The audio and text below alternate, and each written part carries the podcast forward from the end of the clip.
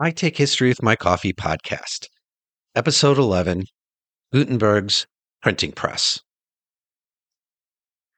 Conrad Sasbach testified that Andrew Heilman once had come to his home in Vendors Lane and had said, Dear Conrad, as Andrew Dritzehn has died, and thou had made the press, and knowest of the affair, so go thither and take the pieces of the press and lay them apart from each other. Then nobody will know what it is. Now, when this witness wanted to do this and searched, the thing was gone. Court records of the city of Strasbourg, 1439.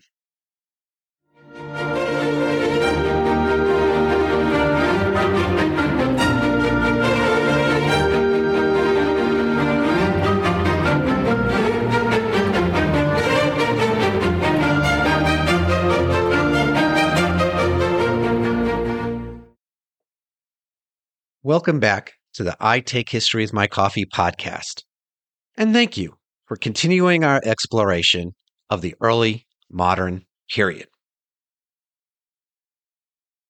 By the middle of the 15th century, the threat of the Ottoman Turks had become a significant concern for the Catholic West.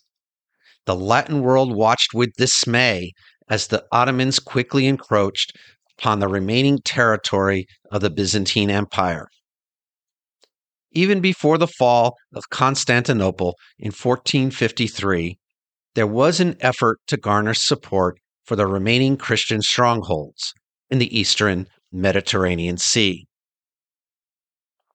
Cyprus was one of these strongholds. The Catholic Church raised funds throughout the medieval period by selling indulgences. Indulgences were issued by the papacy providing a means for the faithful to have their sins forgiven under conditions outlined in specific indulgences.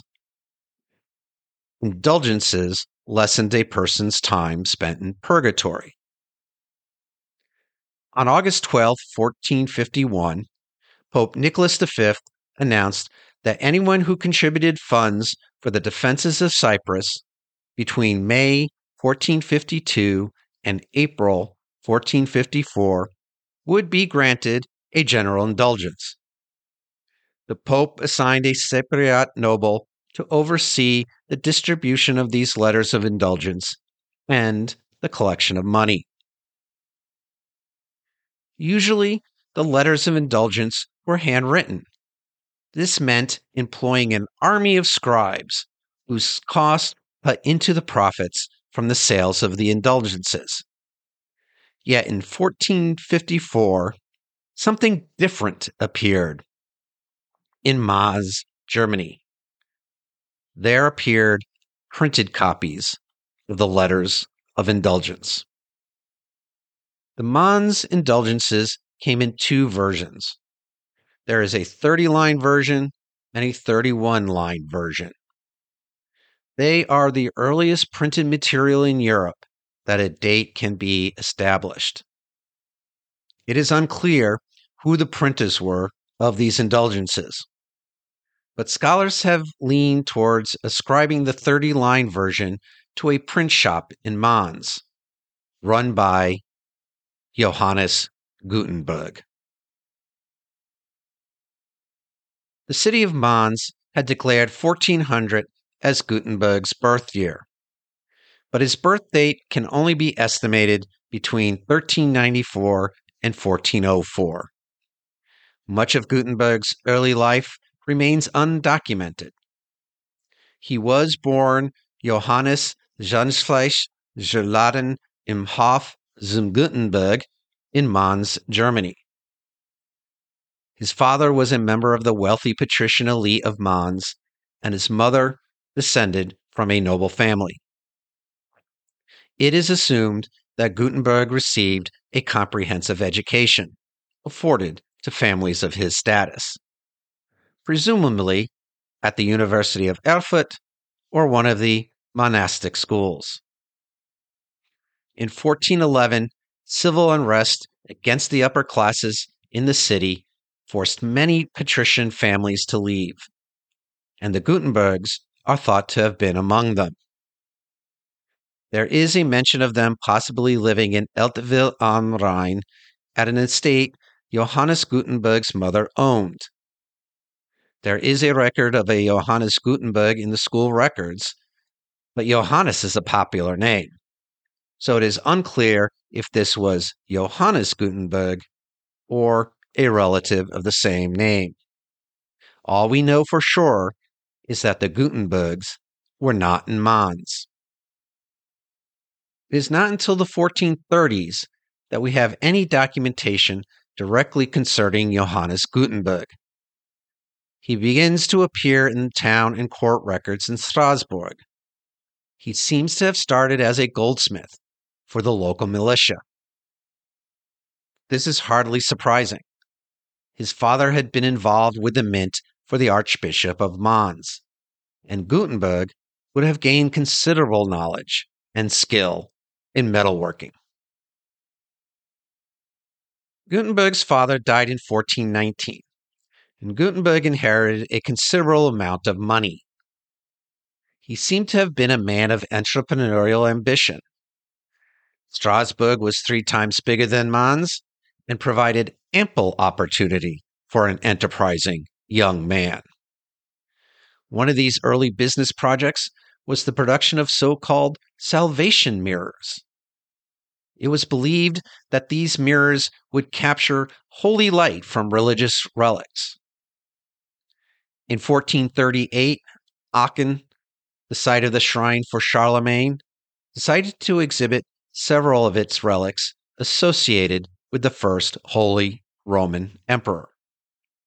Gutenberg planned on making metal badges with convex mirrors to sell to pilgrims on the journey to Aachen. He made his mirrors from highly polished tin alloy, demonstrating his knowledge of metallurgy. Unfortunately, the plague and severe flooding hit the area, which canceled the planned event. Gutenberg ended up losing money on the venture. How and when Gutenberg began developing the printing press is shrouded in mystery.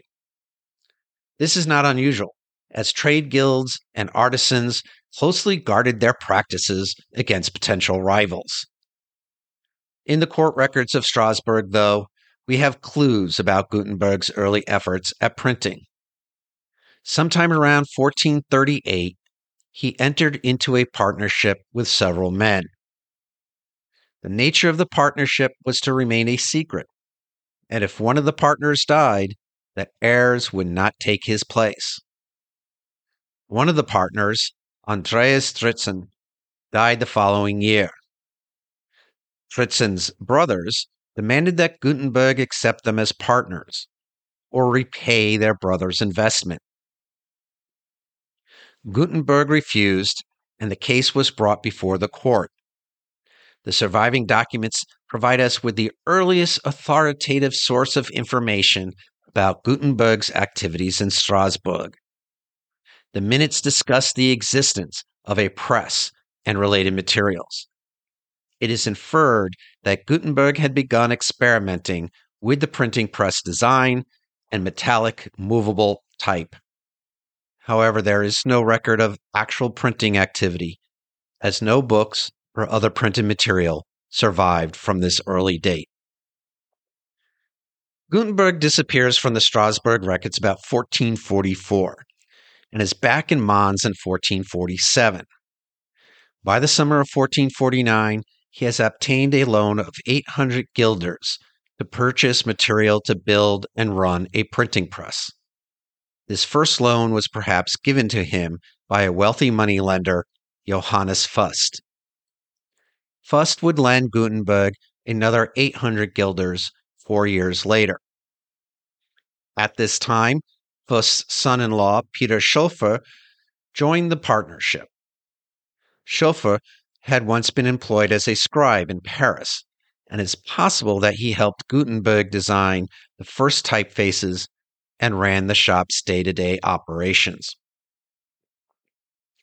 The print shop was set up in the Hof zum Humbrecht. It is possible that the 30 line Mainz indulgence was printed in this shop. The earliest printed material that can be directly linked to Gutenberg is a fragment of a German poem. During this time, Gutenberg also began printing an edition of the Bible that now bears his name. Between 1450 and 1454, Gutenberg worked on printing his edition of the Bible. In doing so, he employed perhaps as many as 20 assistants. He used a mix of paper and parchment to produce roughly 180 copies. The Gutenberg Bible contains two volumes, each in folio format, that is, left and right pages. It is St. Jerome's Vulgate Latin translation of the Bible. Each page has 42 lines for a total of 1,282 pages. A single Bible probably would have taken a single scribe over a year to complete. Today, 49 copies of Gutenberg's Bible are preserved, though only 20 are complete editions. What Gutenberg achieved was the development of a mechanical device to more efficiently produce printed material. The printing press applied steady and consistent pressure in applying ink to a print medium. This was an improvement over brushing or rubbing ink to achieve the transfer. Gutenberg combined several different technologies and processes into one complete system. The foundation of the printing press was the screw press. The screw press was utilized by the Romans beginning in the first century CE. It was used mainly for pressing grapes for wine or olives for oil. Gutenberg made modifications so that the power of the press was applied evenly. He introduced a movable undertable on which sheets of paper could be swiftly changed out to increase production speed. But perhaps the most significant innovation done by Gutenberg was regarding movable type. Here he applied his many years of experience in metalworking. The concept of movable type had been around before Gutenberg.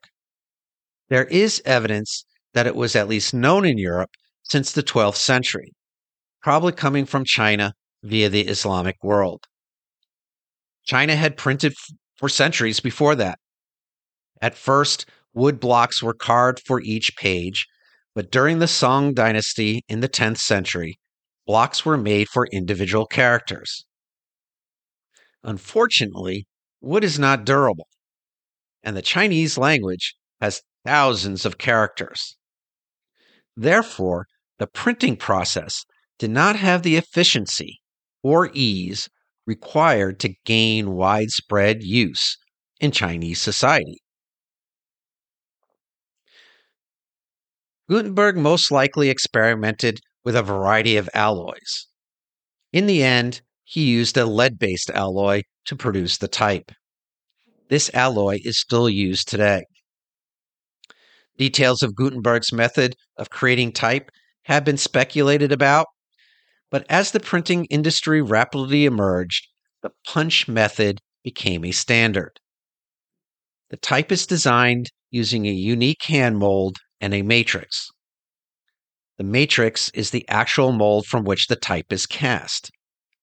The matrix is made by punching a letter shaped cavity into soft metal, such as copper. This would then be held in the lower part of the hand mold the upper part would close, and then molten metal would be poured into the matrix.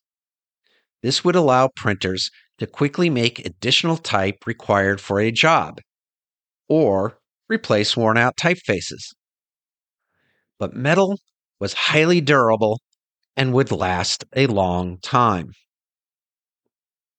The actual operation of Gutenberg's original printing press is also the subject of conjecture. No examples of the first printing press have survived, and the ones in museums are replicas based on later descriptions and illustrations. Based on later print shops, we can visualize the fundamental procedures. The type was set on a wooden plate known as the lower platen, and then this was placed face up on the press. The type was inked, and then a sheet of damp paper was laid upon the type. The upper platen was then pressed down onto the paper. Once the page was completed, it was removed. The operation was repeated with the next sheet. Pages were then hung to dry.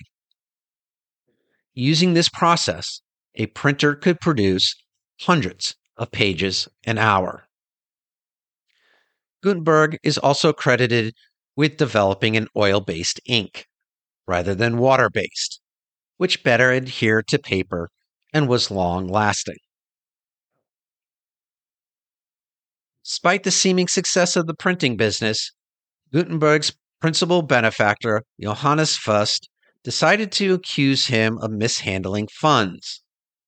Fust requested his investment back. Gutenberg owed Fust over 2,000 guilders with interest, a substantial sum of money that Gutenberg did not have. Fust brought him to court, and Gutenberg was ordered to turn the printing press and the business over to Fust. Gutenberg set up another shop in Bamberg in 1459, but he might have stopped printing after 1460. This may have been due to failing eyesight. In 1465, the Archbishop of Mainz granted him the title of Hofmann, a gentleman of the court. Gutenberg was awarded an annual stipend, but died in poverty three years later. Gutenberg's printing press had spread rapidly across Europe by his death. Almost immediately, an information revolution occurred. Sir Francis Bacon regarded printing as one of the three inventions that changed the appearance and state of the world. Gunpowder and the compass are the other two. Though accurate numbers can't be calculated, by 1500, many scholars estimate that nearly 8 million books were printed. This possibly surpassed the output of all the scribes working since the 4th century CE. Scholar Aaron J. Cairns remarked There are many individuals who deserve the honor of being named man or woman of the millennium. Over the past 1,000 years, every field of endeavor has produced exceptional men and women whose contributions changed the course of history. However, Gutenberg is somewhat unique. His work enabled the mass distribution of the printed word for the first time. Books changed everything. Like seeds scattered across the world, they sprouted new ideas and discoveries that have affected virtually every aspect of modern life. Even in our electronic age, the printed book is still a powerful force. Think about the internet and the World Wide Web. Consider how these have transformed our society and how we distribute and receive information. It's not hard to imagine that the people at the turn of the 16th century felt the same as we do. To fully understand this impact, we need to take a look at how things were prior to 1450. In the next episode, I'll explore book culture and learning in the late medieval period. As always, maps and other supporting resources for all episodes are listed in the episode description. In the meantime, for more historical content, please visit the I Take History with My Coffee blog at itakehistory.com and also consider liking I Take History with My Coffee Facebook page. Feedback and comments are welcome at itakehistory at gmail.com. If you know anyone else who would enjoy this podcast, please let them know. And thanks for listening.